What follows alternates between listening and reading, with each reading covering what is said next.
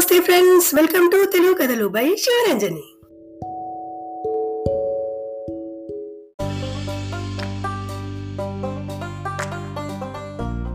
సముద్ర తీరాన చక్కగా సింగారించుకొని తన చెలికాడి కోసం భయం భయంగా ఒంటరిగా ఎదురు చూసే అమాయకపు ఆడపిల్ల మళ్ళీ మళ్ళీ ఎదురుచూపులు ఫలించి ఆమె చెలికాడు ఆమెను చేరేనా?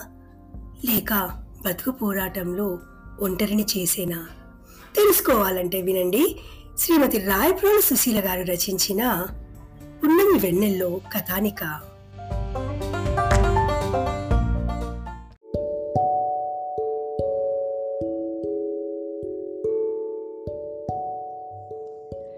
నా పేరు శ్రీమతి రాయప్రోలి సుశీల. నేను చదవబోయే కథ పునామే ఎన్నెల్లో సందె చీకట్లు ముసురుకుంటూ ఉన్నాయి. మళ్ళీ తన మామ కోసం రోజు సముద్రపు ఒడ్డున ఎదురు చూస్తూ ఉంది. రంగడు సముద్రముపై వేటకు వెళ్ళి పదిహేను రోజులవుతూ ఉంది. వేటకు వెళ్ళే రోజు మళ్ళీ నల్లంచు ఎర్రకోక కట్టుకొని కొప్పు నిండా మల్లెలు పెట్టుకుంది. మామ వెళ్తుంటే మళ్ళీ గుండెల్లో గుబులయ్యింది. రంగడు మళ్ళీ ఇంట్లో నుంచి పారిపోయి వచ్చి మనువాడారు కండలు తిరిగిన రంగడంటే మల్లికి ఎంతో ప్రాణం. మల్లి అంటే కూడా రంగడికి పంచ ప్రాణాలు. మళ్ళీ అయ్య రాముడు సముద్రముపై వేటకు వెళ్ళేవాడికి నేను పిల్లనియ్యనన్నాడు అమ్మ కూడా పడవ మీద వెళ్ళేవాడు. మనకు వద్దమ్మీ అంది. చిన్న పిల్లకాడి నుంచి అపురూపంగా ఎంతో ప్రేమగా పెంచుకున్నాము. నీ మీదే ఆశలన్నీ ఉంచుకున్నాము అన్నది సీతక్క. కానీ నా మనసేమో వినదాయే. అల్లంత దూరంలో రంగడు వస్తూ ఉంటే ఆడి కిర్రు చెప్పుల శబ్దంతోనే ఆడి రాక తెలిసిపోయేది. రంగడిది పొరుగిల్లే. ఆడికి అయ్యలేడు. అతను కూడా సముద్రముపై వేటకు వెళ్ళేవాడని గజ ఈతగాడని పేరు పొందినవాడని రంగండి తల్లి మంగమ్మత చెబుతూ ఉంటుంది.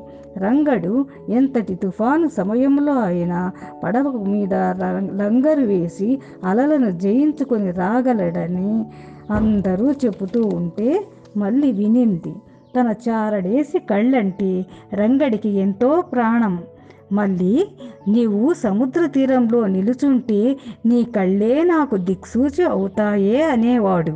మరి చోద్యం చెప్పమాకు మామ నేనేమి నీ అంత అందగత్తెను కాను అని మళ్ళీ సిగ్గుతో మెలికలు తిరిగిపోయేది. నీకు ఆ సిగ్గే సింగారమే అంటాడు మామ. రంగడు తెచ్చే పులస చాపతో కూర ఎలా వండాలో పక్కింటి జానమ్మత్త వద్ద నేర్చుకుంది. ఈసారి పడవ మీద వెళితే నెల రోజులు అవుతుంది అవుతుంది. వద్దు మామ పదిహేను రోజుల్లో వచ్చేసి పది రోజులైనప్పటి నుంచి సముద్రము తీరంలో నిలబడతా ఉంది. కొప్పు నిండా మల్లెలెట్టుకుని కాసంత బొట్టెట్టుకుని చేతుల నిండా గాజులు వేసుకుంటే రంగడికి చాలా ఇష్టం. కాలకడియాలు గొలుసులు చెవి కమ్మలు ముక్కెర అన్ని రంగడే స్వయంగా చేయించాడు. రంగడికి ఇష్టమని చేతుల నిండా ఆకుపచ్చ ఎరుపు గాజులు వేసుకుంది. పలస చేప కూరకు కావలసిన దినుసులన్నీ సిద్ధం చేసుకొని పాకంతా శుభ్రం చేసి సాంబ్రాణి పొగ వేసింది. రంగడి మీద ఆలోచనలు ఎక్కువ అవుతూ ఉన్నాయి. సందె చీకట్లో చందమామ కనపడుతూ ఉన్నాడు. పున్నమి ముందు రోజులాయే. ఎప్పుడు చందమామ గుండ్రంగా కనిపిస్తే అదే పున్నమి అని అవ్వ చెప్పేది. ఇంకా చందమామ గుండ్రంగా కనపడలే. అంటే పున్నమి రాలే. సారె సారెకు బయటకు వచ్చి చందమామను చూస్తూ ఉంది. రంగడి వేటకెళ్ళే రోజు పున్నమ నాటికి చందమామ వస్తాడు. నీవు కూడా వచ్చేసేయి మామ అని రంగడి చెవిలో గుసగుసగా చెప్పింది.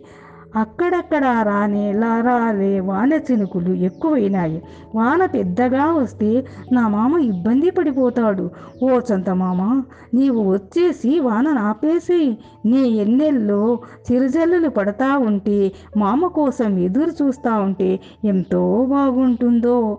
ఓ వాన ఎక్కువగా రావాకు. నా మామ ఇబ్బంది పడిపోతాడు అని చందమామకు వానదేవునికి అమాయకంగా మొక్కుకుంది.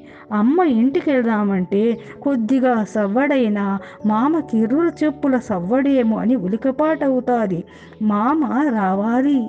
మామకు పులస చేప కూర వంటి పెట్టాలి అని ఎదురు చూస్తూ ఉంది. మల్లికి రంగడంటే చిన్న పిల్లప్పటి నుంచి ఇష్టం.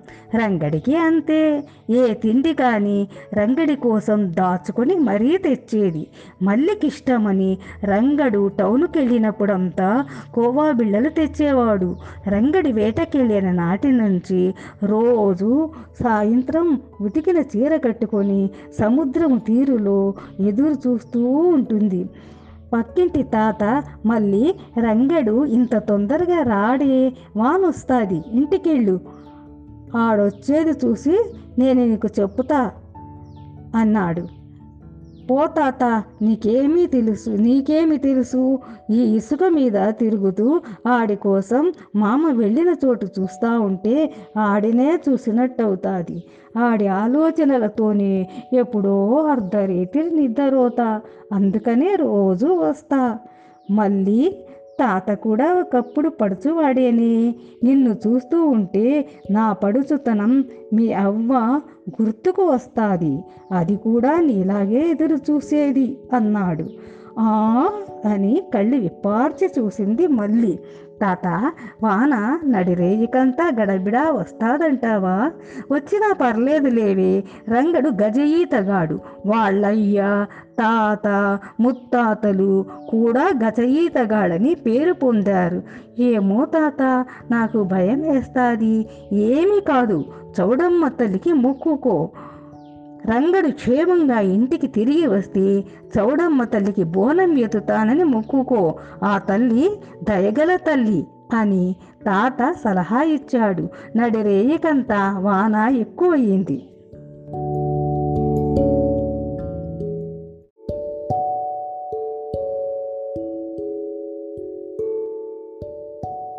జాలర్లకు వాతావరణ శాఖ వారు హెచ్చరిక చేశారు. మళ్ళీ దేవుడి గూటిలో దీపం పెట్టుకొని నా కాళ్ళ పసుపు నుదుటి కుంకుమ కాపాడు తల్లి అని అమ్మోరు తల్లికి మొక్కుకుంది. కుండలో వండిన అన్నము అట్లాగే ఉంది. మళ్ళీ గోడ కానుకొని రేయంతా కూర్చునే ఉంది. తుఫాను తాకిడి ఎక్కువ అవుతూ ఉంది. జాలర్ల కుటుంబాలు వాళ్ళకు ఆ చోటు వదిలి పునరావాస కేంద్రాలకు వెళ్ళాలని వాతావరణ శాఖ వారు హెచ్చరిక చేశారు. అందరూ వెళుతున్నారు. అన్నము నీళ్ళు ముట్టకుండా దిగులుగా కూర్చున్న మల్లి విషయం విని తండ్రి రాముడు తల్లి సీతక్క వచ్చారు. సీతక్క అన్నం కలిపి బలవంతంగా నాలుగు ముద్దలు తినిపించింది. ఎందరు బ్రతిమలాడినా మల్లి గుడిసె వదలి రానంటుంది. రాముడు మల్లిని భుజాన వేసుకుని పునరావాస కేంద్రానికి ఎత్తుకెళ్ళాడు. ఆయన ఎవరితోనూ మాట్లాడకుండా నిర్లిప్తంగా కూర్చుని ఉంది. తుఫాను వారం రోజులకు తగ్గింది.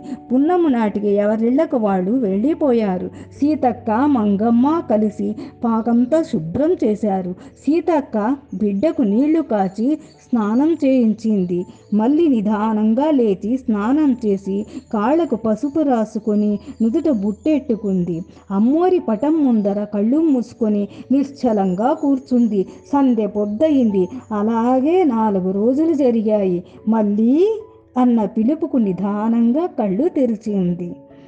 భుజాలు కుదుపుతున్న రంగడిని చూసి బావురుమని ఏడ్చింది. ఇది కల కాదు కదా మామ అని నిర్లిప్తంగా చూసింది. మళ్ళీ ఆవేదన చూసి రంగడు మల్లిని గుండెకు హత్తుకున్నాడు. రంగా నీవు ఇప్పుడు ఒంటరి వాడవు కాదు. నీకోసం కళ్ళలో ఒత్తులు వేసుకొని ఎదురు చూస్తూ ఉంది మళ్ళీ అని మళ్ళీ విషయమంతా వివరించారు తాత. ఎలా బయటపడ్డావు మామా? అని అడిగింది మళ్ళీ మళ్ళీ నేను నడిపే నావ తుఫానులో చిక్కుకుంది. అలలు అంతెత్తున ఎగిరి పడుతున్నాయి పడవ ఎలా నడపాలో? ఇన్ని రోజులకు తోచడం లేదు. కళ్ళింత చేసుకొని ఎదురు చూస్తున్నా నీ రూపమే కనపడుతూ ఉంది. నా మీద నాకు నమ్మకము పోయింది. ఎదురీదడం తొలిసారిగా కష్టమయ్యింది.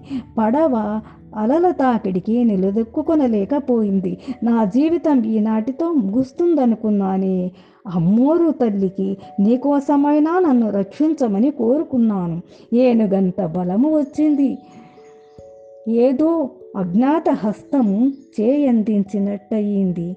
శరీరం అలలతో పాటు సముద్ర తీరానికి కొట్టుకుపోయింది. ఒడ్డుకు చేరిన చేప మాదిరి నా శరీరం ఒడ్డుకు విసరివేయబడింది. ఎవరో పుణ్యాత్ములు నన్ను వారి గుడిసెకు తీసుకుని వెళ్ళి సేద తీర్చారు. సముద్రంలో ఎన్ని మైళ్ళు ఈదానో దాదాపు వారం రోజులు తిండి నిద్ర లేకుండా ఎలా ఉన్నానో తలుచుకుంటే ఆశ్చర్యమనిపిస్తా ఉంది. నీవు నమ్ముకున్న అమ్మోరు తల్లే నన్ను రక్షించింది. ఇది నిజంగా నీ పుణ్యమేని?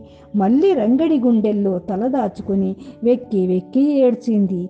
మరీ పున్నానికంతా మళ్ళీ రంగడు తెచ్చిన కొత్త చీర కట్టుకొని ఎన్నెల్లో రంగడితో ఊసులాడుతూ ఉంది. రంగడు మళ్ళీ చిటాపటా చినుకులు పడుతూ ఉంటే చేతిలో చెయ్యేసుకొని నడుస్తూ ఉన్నారు. తాతకు వారిద్దరినీ అలా చూసి సంబరమయ్యింది. సముద్ర తీరంలో కూర్చున్న యువకవి ఈ బంధాలు ఈ లోకంలో ఏర్పడుతాయి? కానీ మధురమైన బంధాలని తన హృదయంలో రాసుకున్నాడు. వారిద్దరిని ప్రకృతి పురుషులుగా తలిచాడు. మరుసటి ఏడు పున్నానికంతా రంగడు మళ్ళీ చిన్నరాముడినెత్తుకొని అమ్మోరి తల్లికి బోనం ఎత్తారు. సీతక్క రాముడు సంతోషంగా ఉన్నారు. శుభం.